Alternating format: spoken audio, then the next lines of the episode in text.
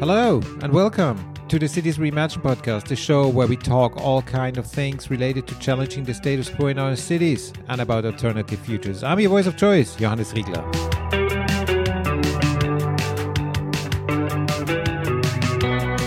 Today's show is all about urban futures and what it needs to reimagine urban spaces and uh, work with urban futures as well as a method to reimagining cities.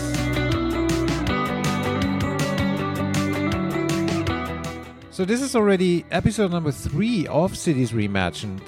Time really flies. And uh, what's new since the last episode? In the last episode, I told you that I was going to Madrid, the city where I lived in some, yeah, some 11 or 12, mm, might be 13 years ago. And I'm back now in Vienna.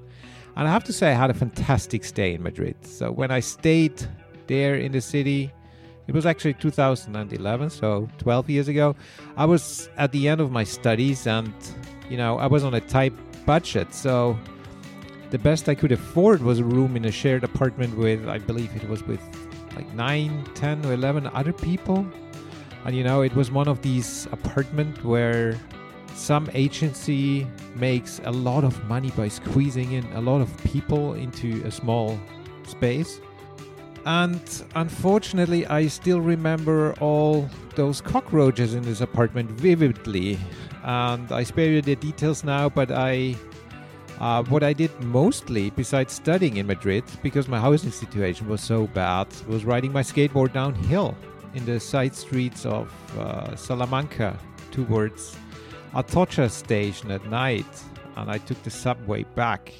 And you know nobody not even the police seemed to care at that time if you or if somebody rides their skateboard on a four lane street at night so that was that was really um, a very vivid memory what i did mostly besides yeah of course studying and riding my skateboard in madrid back then was uh, going for a run or going for runs in Retiro Park, and I did that a lot, like a lot.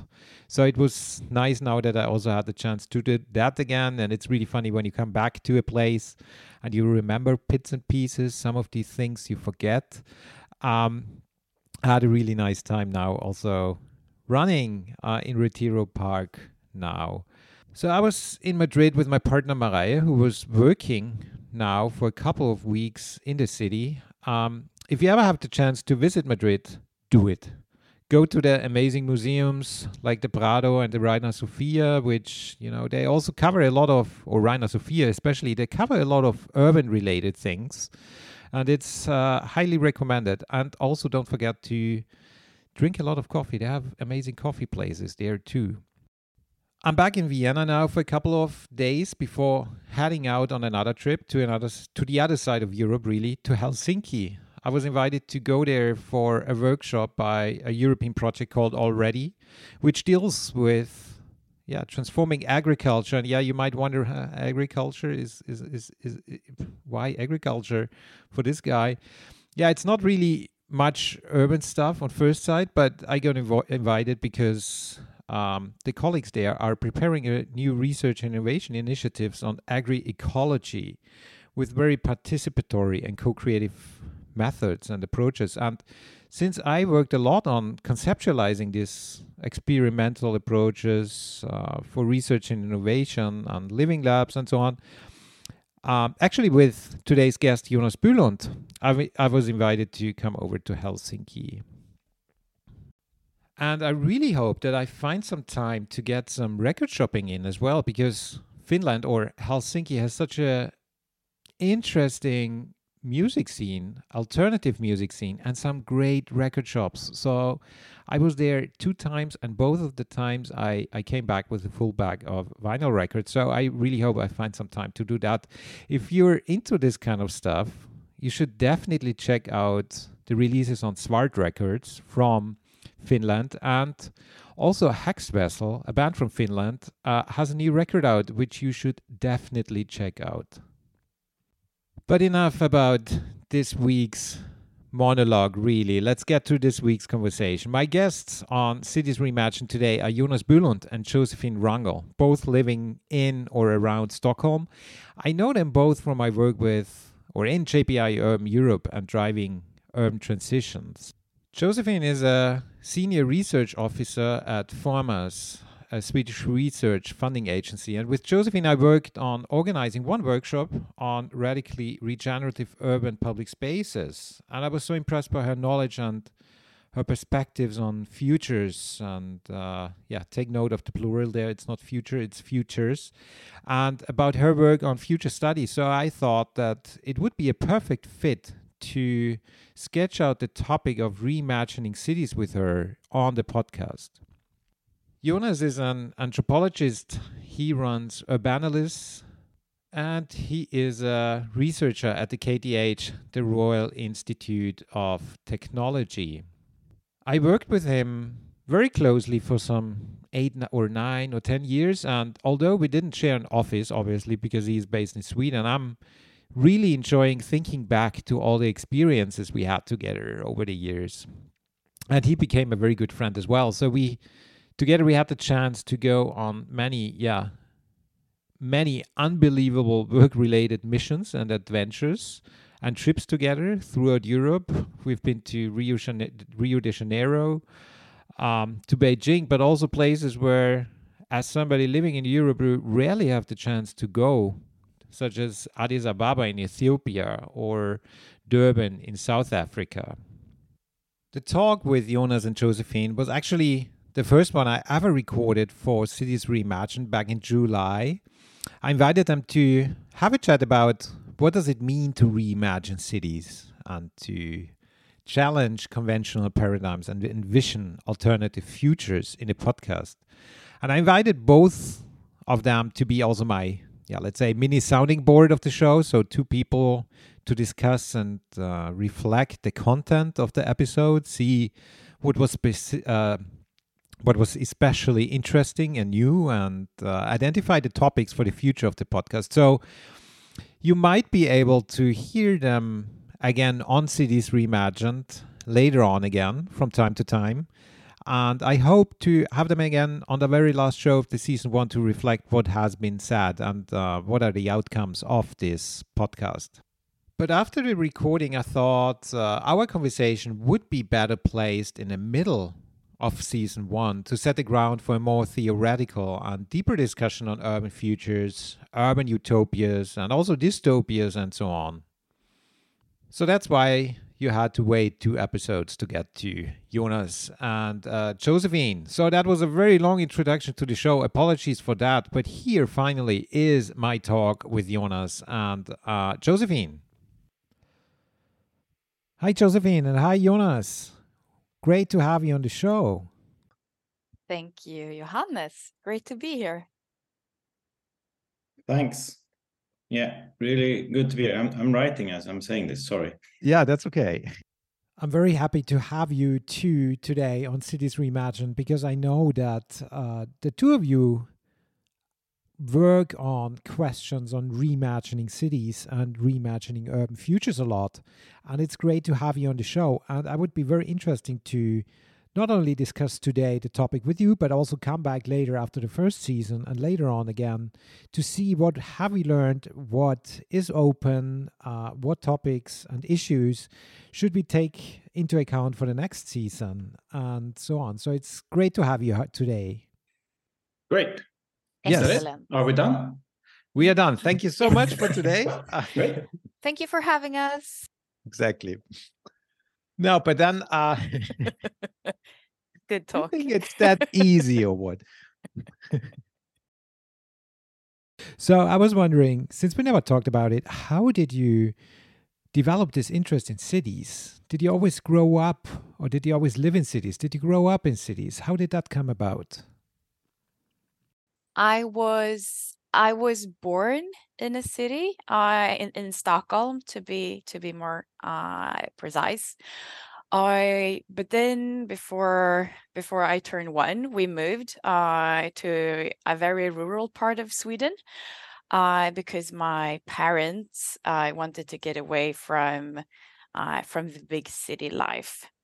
Uh, so they uh, they managed to rent uh, a very small house uh, in the middle of nowhere, and uh, there I grew up together with two of my younger sisters. I being able to roam quite freely in in the large forests and uh, hanging out with a lot of farm animals. Growing up with farm animals actually sounds like a pretty nice upbringing. But how did you come back to the city then? I well, that's that's not as as a rosy story. I the mm. reason for why we moved back to uh to Stockholm is because my parents separated and uh, then it was easier for them to live closer to my grandparents who who lived in Stockholm at that time. Uh, so until the age of six or so, I, I lived in a very rural part of Sweden. And from six years and onwards, I have lived in different suburbs to Stockholm. So never living in the inner city proper, uh, but in different types of, of suburbia. How about you, Jonas? I wouldn't say I was born in a city. I was born in an urban area context, kind of. Per definition, well, yeah, suburban, north of Stockholm, or in that corridor between Stockholm and Arlanda, the airport of Stockholm. Um, so I never, I never saw of Stockholm as a city, but it was just, yeah, it's kind of cityness. It's urban somehow, right? uh, and that's that's where I grew up. Uh, I always I was always surprised. I was never kind of our family wasn't really taking trips around in Sweden um, when I was a kid. So in a later age, whenever I got to other kind of urban areas in Sweden, I thought, oh, but it's so small. It's like where's and where's all the dirt? Where's all the um, you know the kind of the, the urban stuff, the the the sleaziness almost. But, you know, I, I, I was always surprised how neat the little cities were, very well tidy and so on. So I thought, for me, okay, Stockholm, it's not a big city. It's just kind of an urban situation. It's not very big. Uh, but you also realize that that's in the Nordic countries, that's kind of the largest it is, or the dense, most dense there is so that's where I have a kind of an ambivalent thing with Stockholm, but also with growing up in Stockholm or in the context of Stockholm, but also with urban for that matter. And I've also been living out in the countryside for the last 10 years or so. So that's also a kind of a very much of a counterpoint for me. Always doing research or or for with our work, Johannes doing kind of programming uh, on urban sustainable urban development. So yeah. So is this also what gave you the inspiration for your work and the focus on urban areas? This this kind of personal history. Does did that lead you to where you are today?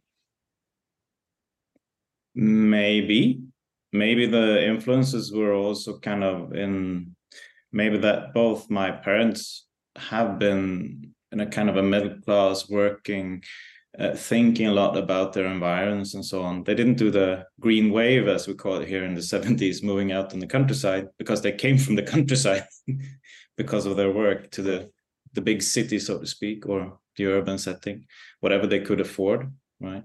Um, but they were kind of always talking about architectural stuff or how things were hanging together. I, th- I, think they were actually teaching me to be kind of an environmental hacker. They were also thinking about politics a lot or talking a lot of politics.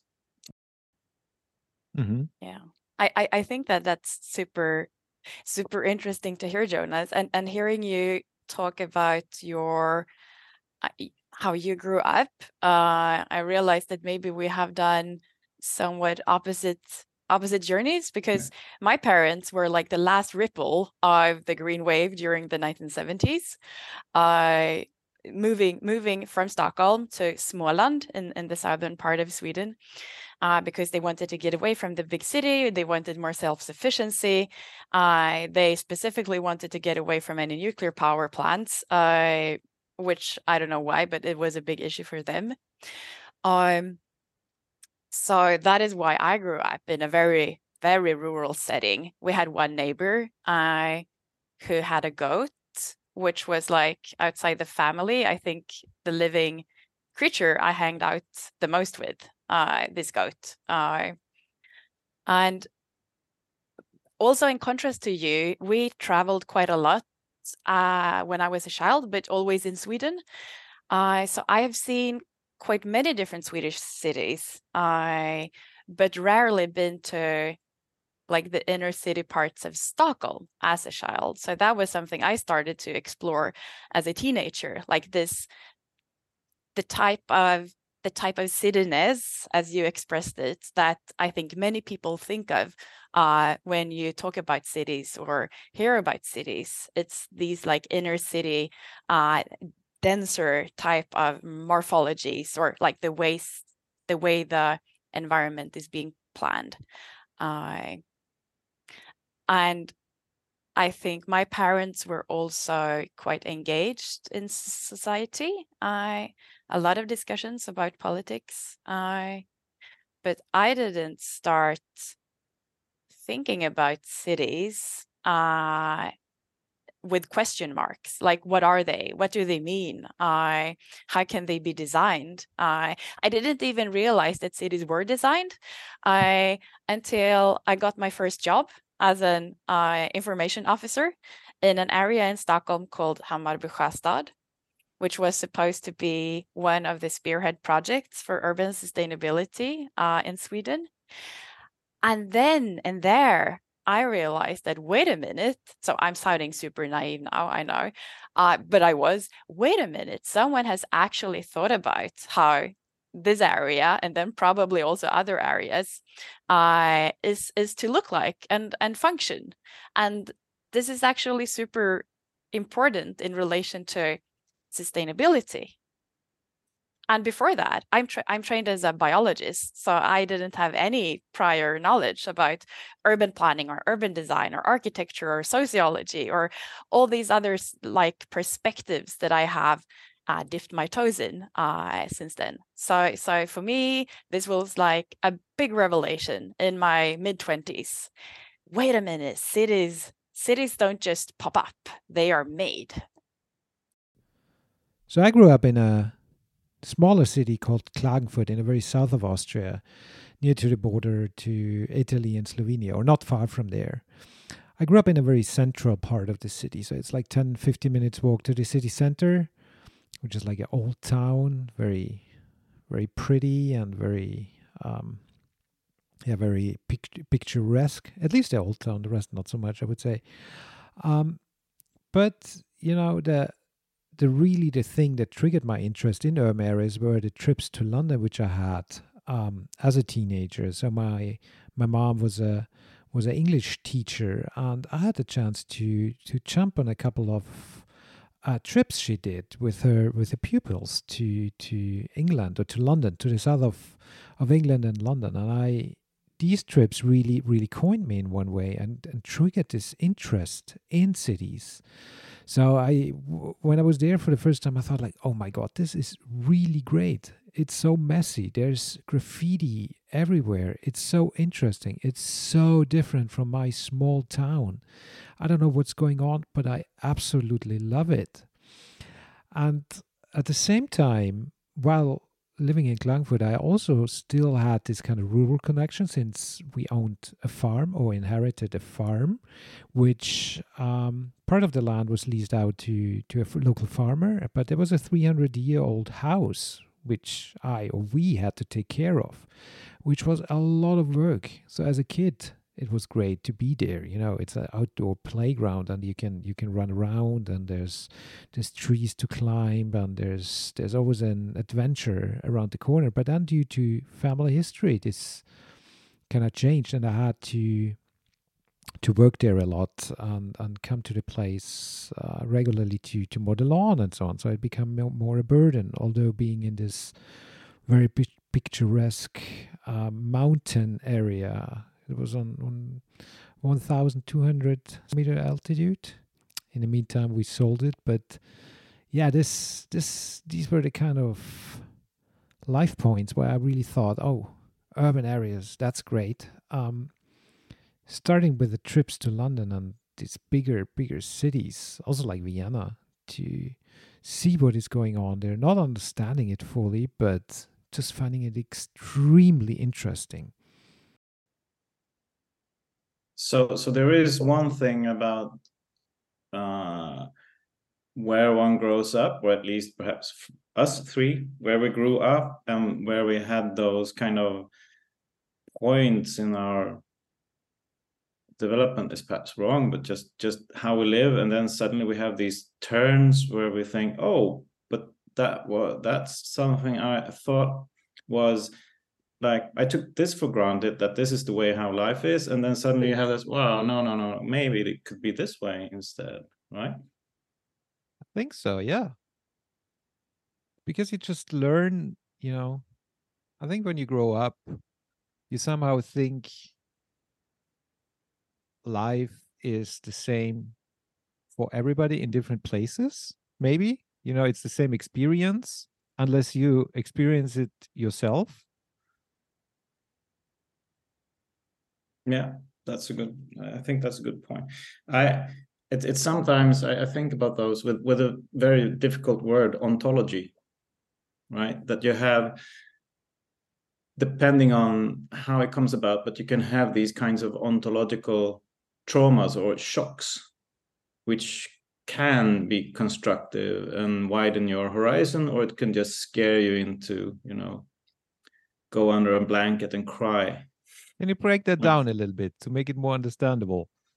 Yeah, I'm not sure. No, I was I was thinking about this, of course, from a very academic point of view, uh, but I heard it in your stories as well. These kinds of small uh, aha moments where you, you suddenly understanding something. It's not just understanding how something works, like in an engineering sense, like aha, oh that's a surprise, but rather more existential, more like oh, but the world wasn't really what I thought it was.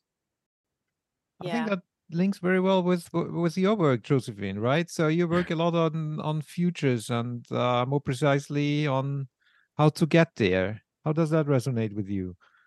Yeah, I was I was uh, making notes so quickly, so I can't even read what I wrote down when when you spoke, Jonas.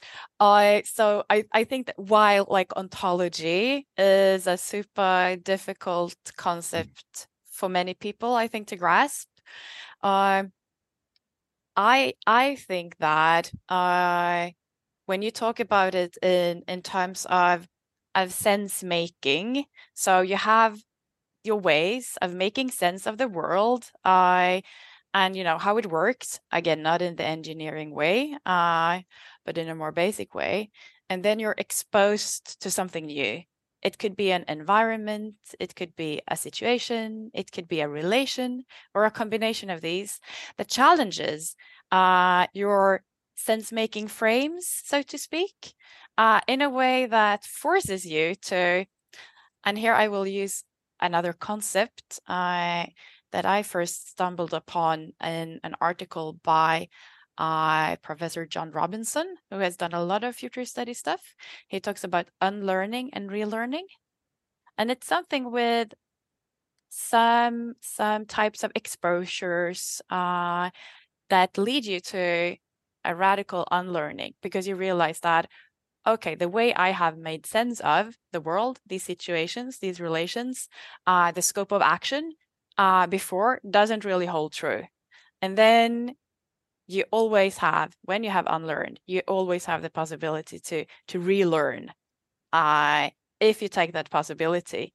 Uh, often, however, uh, we are so threatened by this exposure, by this unlearning, So rather than staying, uh, staying with the trouble, uh, to quote mm. another of my favorite uh, scholars, uh, Donna Haraway, uh, rather than staying with that trouble and learning something new, we close it down. Uh, we look away. so getting back to your question then, Johannes, about about future studies or, or foresight and why I think that is so relevant and and engaging is because through creating images of possible or desirable futures you can sometimes create this kind of exposure that destabilizes people's understandings of what is possible or what is desirable. I and i think that this destabilization uh, is key to start doing things differently. So getting exposed to other ways of of, of seeing uh, futures, but also presents, I think that is one one key aspect to to learning to do things differently, which, as you said, Jonas, is essential if we are going to move in the direction of a more sustainable and just society. Can you be a bit more precise on what could be an exposure to futures? That sounds very abstract. Yeah, I guess it is. Uh, so, so futures, uh, since they don't exist, according to like a Western and secular line of thought, the future does not exist apart from uh, our imaginations about the future, which can be articulated and expressed and shared in different ways.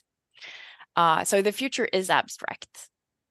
Uh, but being exposed to a future, uh, it could uh, it could mean uh, reading the latest IPCC reports and taking part of uh, the different climate change scenarios and their potential impacts for the planet, for biodiversity, for for humanity, uh, etc. That is one example. Uh, it could be uh, watching one of one of the many uh, apocalyptic movies or TV series that are out there today, uh, and realizing that well, actually, society or things aren't as, as stable as I believe them to be. Sometimes that causes a like reactionary impulse rather than you know staying with the trouble and doing good things. But that's that's another question. Uh, it could also be going to an exhibition where artists have uh, created uh, representations of possible futures. So, thinking about what this future could look like and trying to translate that, for instance, into uh, a coffee maker uh, or a living quarter or or something else tangible and recognizable from from your everyday life I remember as a kid, I was perhaps watching too many of the films that my parents had, the comics that my sister had, who's 10 years older. So she had a lot of kind of grown up comics about not very pleasant uh, human futures. and I, I, kept I kept thinking, oh, but oh, so the future, uh, humans aren't that really not very very nice species, right? We're not that very good. There's no luck in future. So i didn't have that kind of there weren't anything that was kind of a good quality happy future right? That was either almost ridiculous or it was you know um, the the happy stories were always in the present somehow. Uh, I, I would blame the system society etc for having the happy happy stories in the present and the dystopian stories in the future right? So but but i do think and uh, perhaps that's part of the genre perhaps science fiction. It's also a way of trying to mirror what is happening at present but just with a bit of a different stage. Some science fiction actually tries to uh, imagine what could be and what could be different and and that's uh, i think i haven't found much of it but for example like i have to look here in my notes kim stanley robinson and new york 2140 is one of these or his books in general. That's the way he seems to be working. I, I guess Ursula Le Guin as well.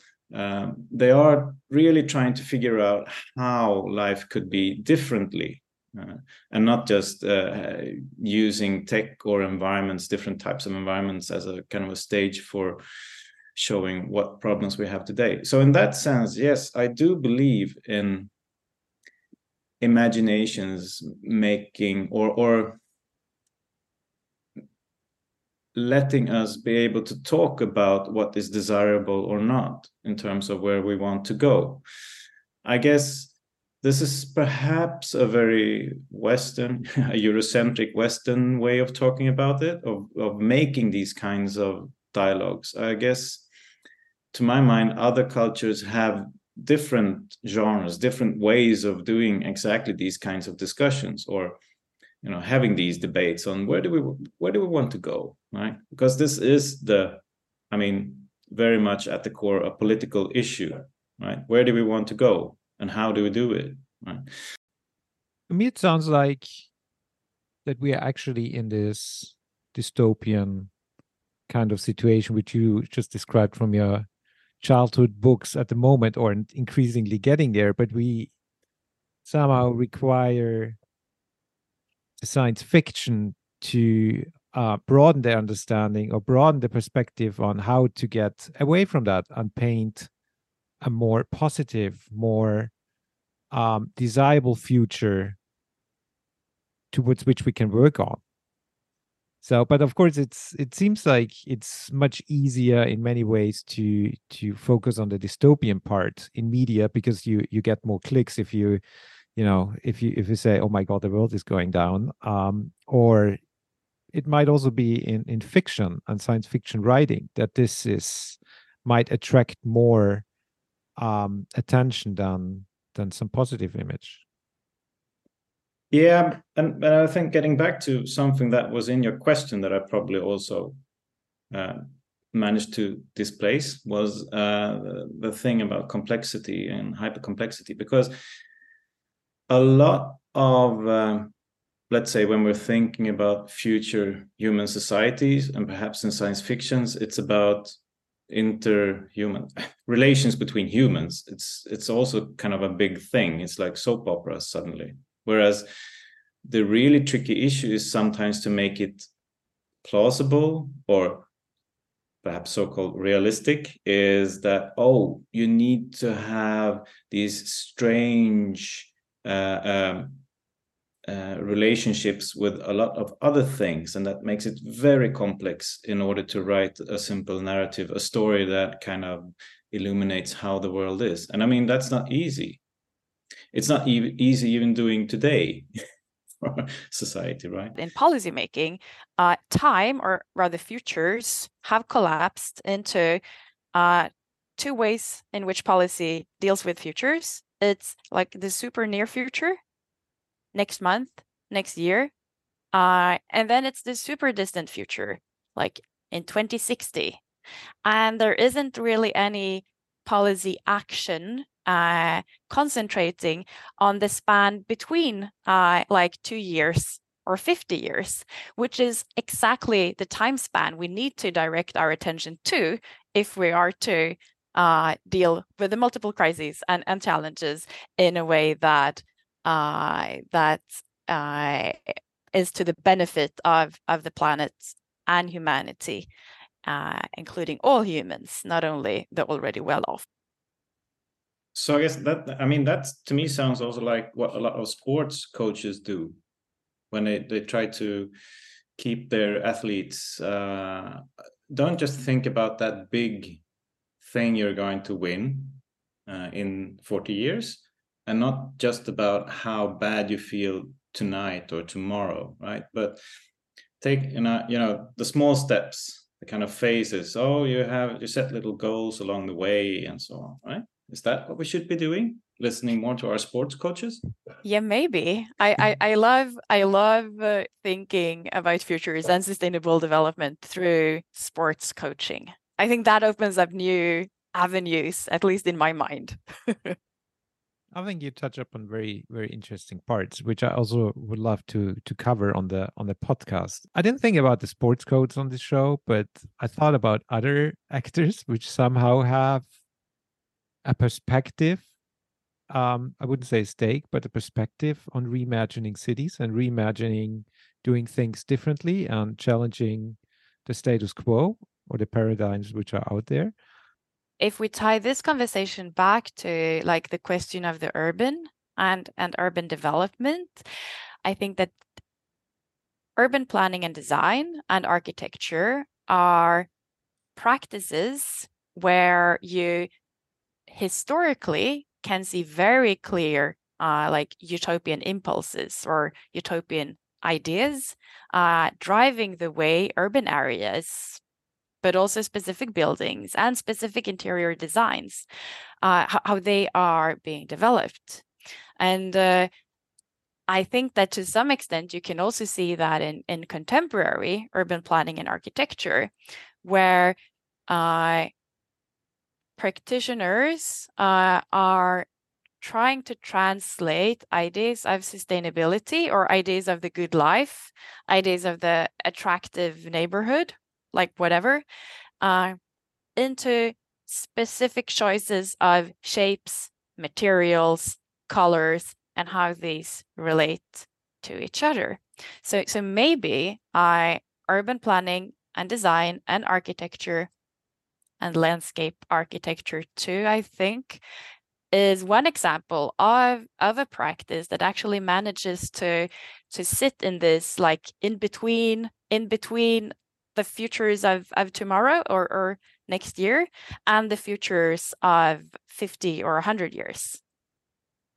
That's one thing. What we're seeing in a lot of our urban areas is a, is a kind of a um, not a melting pot but a lot of conflicting ideas from different times and different different types of uh, political situations of ideas of how we are supposed to live as humans and that's maybe also what is happening a lot and something that we need to work with rather than again trying to oh but if we're just pure to this one ideal then we mm. then we can shape a good future and i think that's I mean, partly we need to work with it because a lot of all these concrete, these houses, these buildings, all of these highways, and all of these very perhaps badly planned kindergarten playgrounds or whatever you have, um, they are also a bit, as as Anique Hommels, um, scholar in, in the Netherlands, said, they're obdurate matter, right? A lot sometimes it's actually easier to change metaphors than to change a house kind of to rebuild a house. It's it's it's it's a lot more difficult and that's what you have in a lot of these different types of urban situations.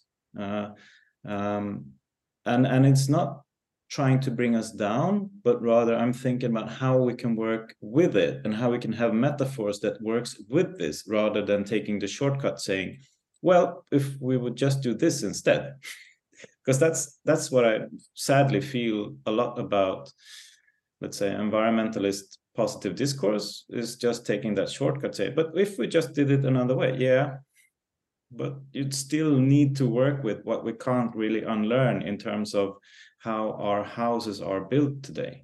Mm. So that's just a challenge. I'm I'm not saying that it can't be done, but I'm I think I would be looking for metaphors or ways to to think, to talk about, and also to do in your in in this series, Johannes. Uh, Very good. I, I think I think that's what we really need, and I think that there is a lot going on out there without saying any examples, just saying that there is a kind of a bubbling landscape of a lot of things being tried out. So humankind is in a very decisive moment in time, right? So we have the biodiversity crisis, the climate crisis. We have a lot of other effects um, coming in strongly at the moment with extreme weather events, extreme heat events, floodings, wildfires, what have you. How do we act up on this responsibility or this this fact that we urgently need to change human practices in order to um, Yeah, to allow humankind and also other species to thrive in the future on this planet. That's the big question, right? Uh, and I so I I think that there are of course many different ways of of uh, responding to this question, but one one one way of doing cities that I think needs to stop is uh, the construction of very dense neighborhoods or the densification of already existing neighborhoods. And this is primarily from a resilience point of view. If we are to to manage our cities in a way that will make them uh, uh, resilient also for a climate changed future, uh, we are way beyond the point where we can avoid climate change.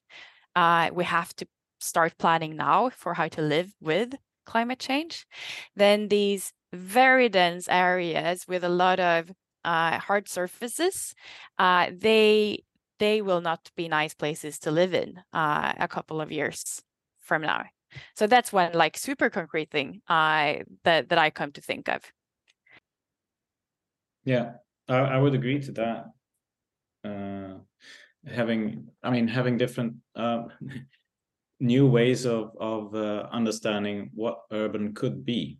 I guess that's one point. But on the other hand, what what is acutely perhaps required is um, stop a lot of private car use, stop a lot of highways being built, because that also has very long time effects on what is possible to do in terms of densities, etc. Right? Because we humans, we, we like to get around a lot.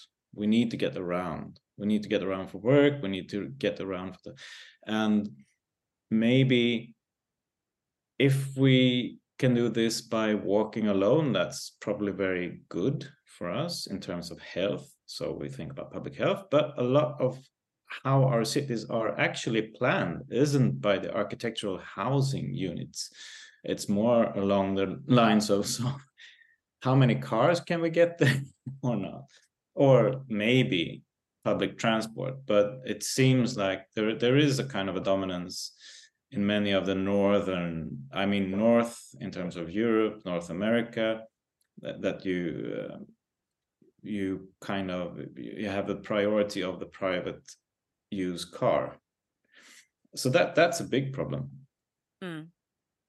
I would say, but but I would also but what along with that, I also think that um, um, if if we remember that climate change isn't about it just getting warmer, it's rather about everything becoming a lot more unpredictable, a lot more maybe warm and cold at the same time, a lot more turbulent weather, probably a lot more turbulent political issues. So, uh, if we are to deal with that, we probably need, and this is a big jump, if we're thinking about urbanisms or kind of the, the urban part of this future where everything is a lot more uncertain.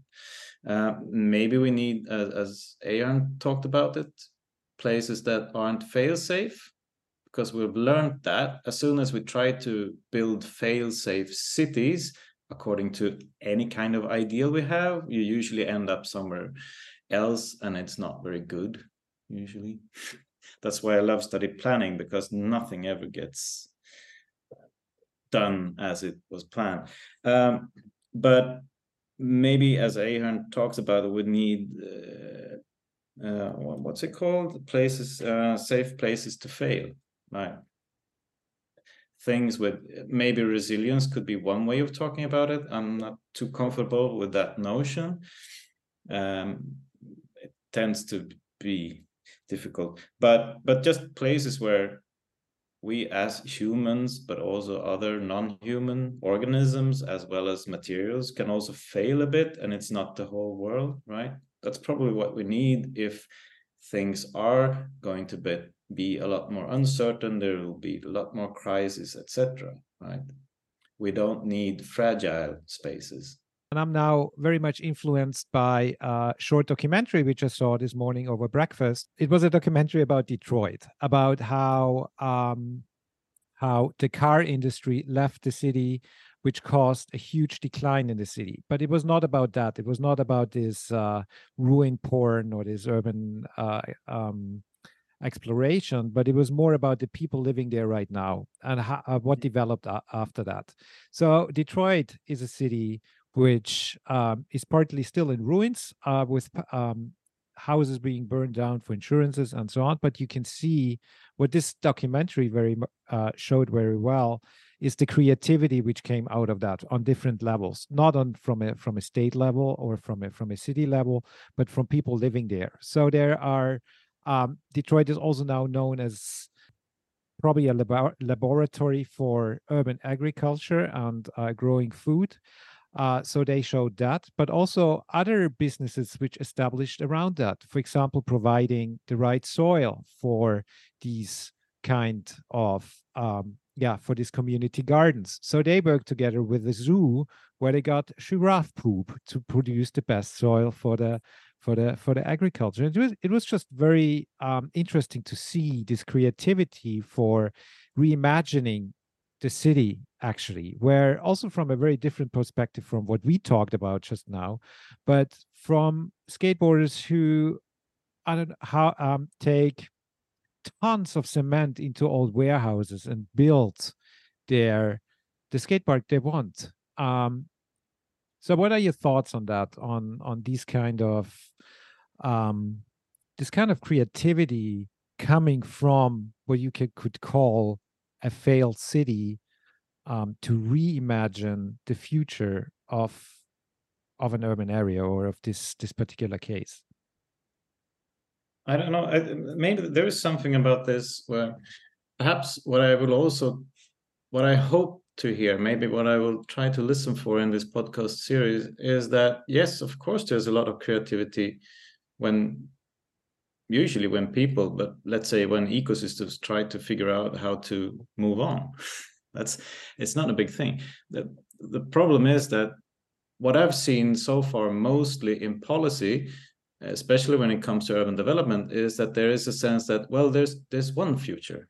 There is there's one way or um, unfortunately i see that in a lot of environmentalism as well. Like one key component is always um, engaging more with nature, for example, which I think it's good. It's probably very good for us, or for some of us at least. Uh, but but what you say and what I think Detroit is, from being a shrinking city and perhaps I wouldn't say a failed city, but a shrinking city it was, and that was kind of a panic um, until realizing, well, maybe this lesser density, as Josefin you were talking about, uh, is perhaps also something. Some some actors started thinking about how to do it. What I also hear is that it's not just one type of way of life that is being experimented. There are many different ways of doing things together, and I think that's perhaps a key that's always that's also very very tricky for policy always. I, I, think most at least european policy hates that. They want everyone to be more or less doing the same thing. Uh, that's perhaps also what we get from a lot of mass media or instagram and such right? We we we should probably aspire to do more or less the same thing because that's that's easier for everyone to sell products and so on to make economies work uh, we look more like Excel sheets that way. So, so what Detroit perhaps shows is is um, safe to fail, yes, but also the kind of not multitude, but yes, lots of different ways of trying that, and it will be it will be messy, but we may need to be able to work with that.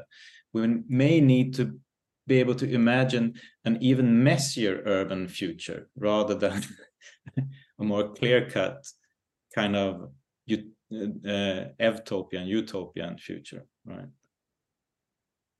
Yeah i i couldn't agree more. I and i i think that uh the detroit example uh brings to my mind several things. Uh one is and now i'm going a bit theoretical utopianist scholar called ruth levitas uh, she talks about uh, the importance or the potential in interstitial spaces. interstitial meaning in between.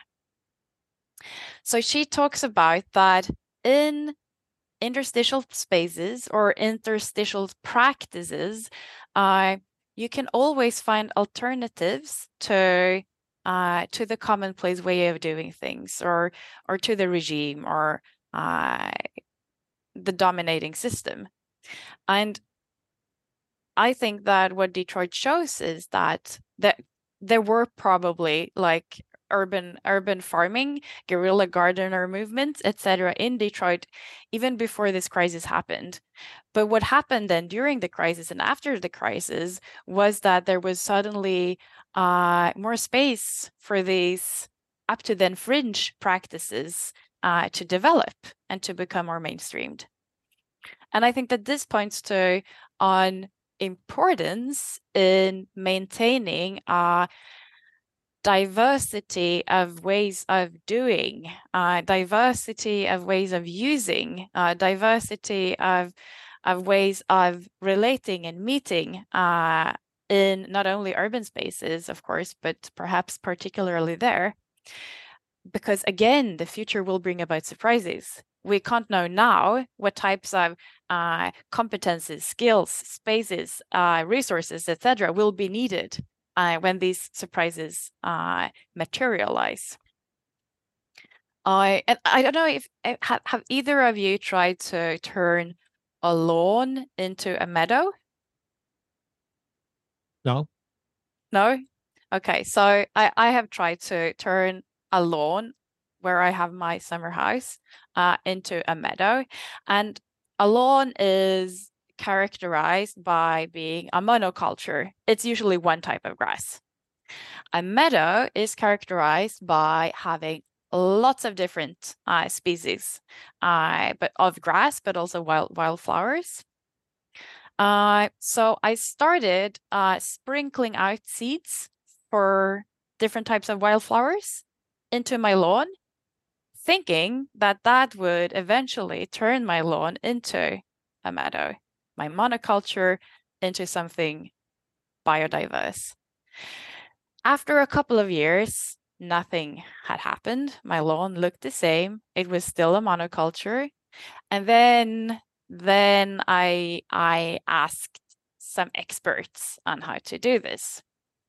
I and they told me that in order to to transform a lawn into a meadow, you need to start by removing the lawn because otherwise the grass that is already there uh, will suffocate. It won't give any space for these wildflowers uh, to emerge uh, or to produce seeds. Uh, and I think that in a way this speaks to so now we're we are back at the metaphors. This speaks to uh, a way of of managing or a way of of stewardship perhaps for urban areas that sometimes you need to remove things in order for other things to to be able to to thrive. Uh, and in detroit no one like removed things purposely in order to create possibilities for this gardening uh, uh, practices but things were removed and other things emerged. So another reason why I invited you here today, besides that you're really cool people with so much knowledge on on urbanism and futures, is that I wanted to discuss with you about your hopes and wishes for a podcast like Cities Reimagined. What do you think could be the contribution of Cities Reimagined, and what do you hope for for the podcast? Yeah. So my my expectations and hopes I would be to go really near or close examples of how people have come across opportunities or challenges related to like urban issues, how they have dealt with them, and if if you could also hear about their struggles like in an in a really honest way i think that would help many people. Because one thing i realized when i was i working as a researcher i which i've done for for 15 years is that a lot of a lot of knowledge production or the way we produce knowledge uh, is based on on black boxing, uh, on like tidying away all the difficult parts or the, all the hurdles, uh, all the the cul-de-sacs. I and then you kind of tell you tell the story as as if you went from A to B, where you you really didn't. And I think that that can really be uh, discomforting for people who then try to do things for the first time, perhaps, because it is never from A to B. And if you don't know that other people struggle too, uh, that everything is much, much messier uh, than you think it will be, then it's easy to give up. Uh, so I would I would love to to have some some good unboxing uh, of, of projects and processes. Jonas, uh, what would you expect from this uh, from the podcast? Well, um, yes, uh, I agree with Josefin. Actually, that's that's always good stories. That's good to hear. But I, I think, moreover, hearing all these stories that we are about to hear, perhaps, hopefully, um, I'm I'm thinking again about the the kind of the the, the bubbling the the kind of the very in a way very living situation that in many cities uh, all around the world there's a lot of experimentation going on by smaller activist neighborhood groups as well as sometimes i mean municipal district uh, regional even national actors being involved? Maybe. I'm not sure but i think there are. Um, and what we are seeing is that it is a kind of a messy urbanism going on at the moment. And i don't think we should try to clean it up in any way but how can we rather learn from that? And so i'm thinking about this podcast to be of extreme use for planners and policymakers to make sense of this and start being perhaps a bit more comfortable in it. Yeah. Can can i just uh can i just uh connect to that? Because on a very very personal level i I so at Formas we are currently working on developing our funding instruments uh, to allow for more like experimentation and learning rather than like producing answers uh, immediately.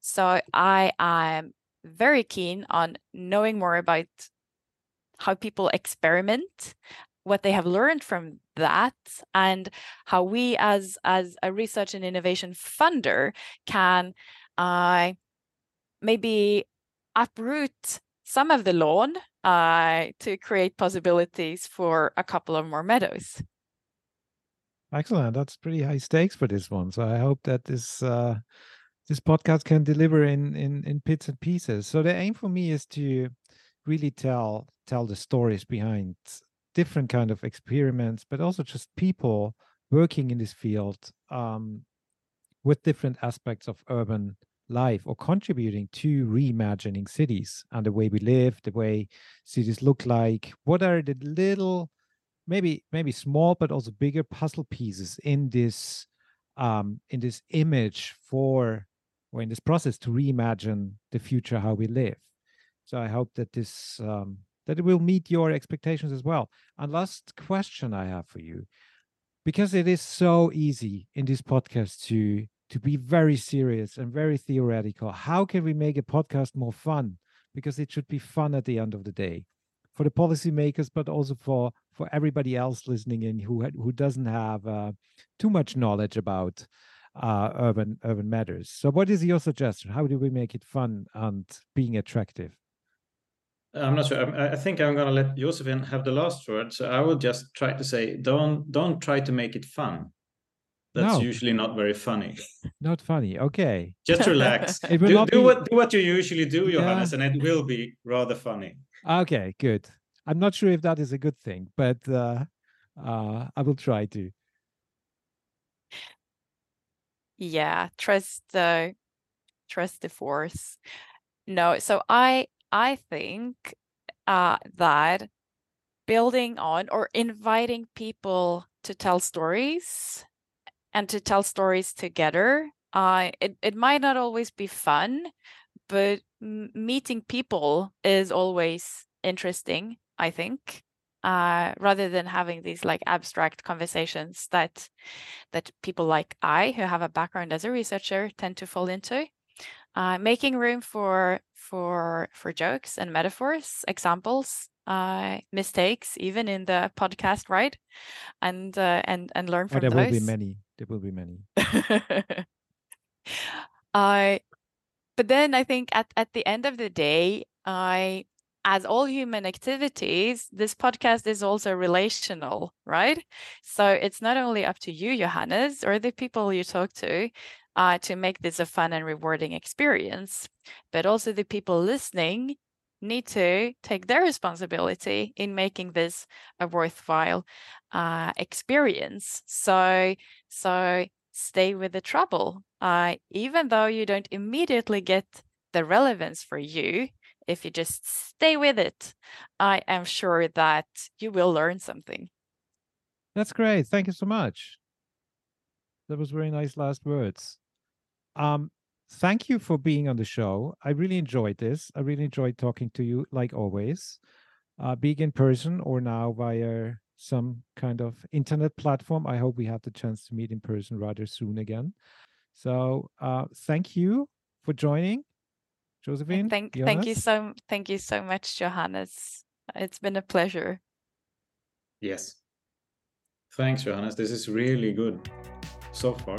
So far, yeah, I'm that was having the- fun. yeah, that's good. That was so. This was my conversation with Jonas Bylund and Josefin Wangel, which I, which was actually the first recording for Cities Reimagined, um, and I we recorded this back in, I think it was beginning of July, and I just finished cutting this piece now, in the end of September of 2003. So. I learned a lot by recording this interview, also how to hold the space in interviews, how to not go overboard with the length of the recordings because it will be a trouble down the road. If you want to find out more about uh, Josefin Wangel and Jonas Bylund, I leave some links in the show notes, also some links to their latest publications, and get in touch with them via LinkedIn if you want. If you like today's episode, subscribe to the channel to not miss any show in the future. And if you want to get a view on the background of Cities Reimagined and more insight into how this show is recorded and what I'm doing and, uh, and so on, follow Cities Reimagined on Instagram. Also, please do get in touch with your feedback and any wishes and expectations for the podcast, either via social media, on my LinkedIn, or write me an email at johannes at anthropocene.city. This was all for today, and I hope to catch you soon.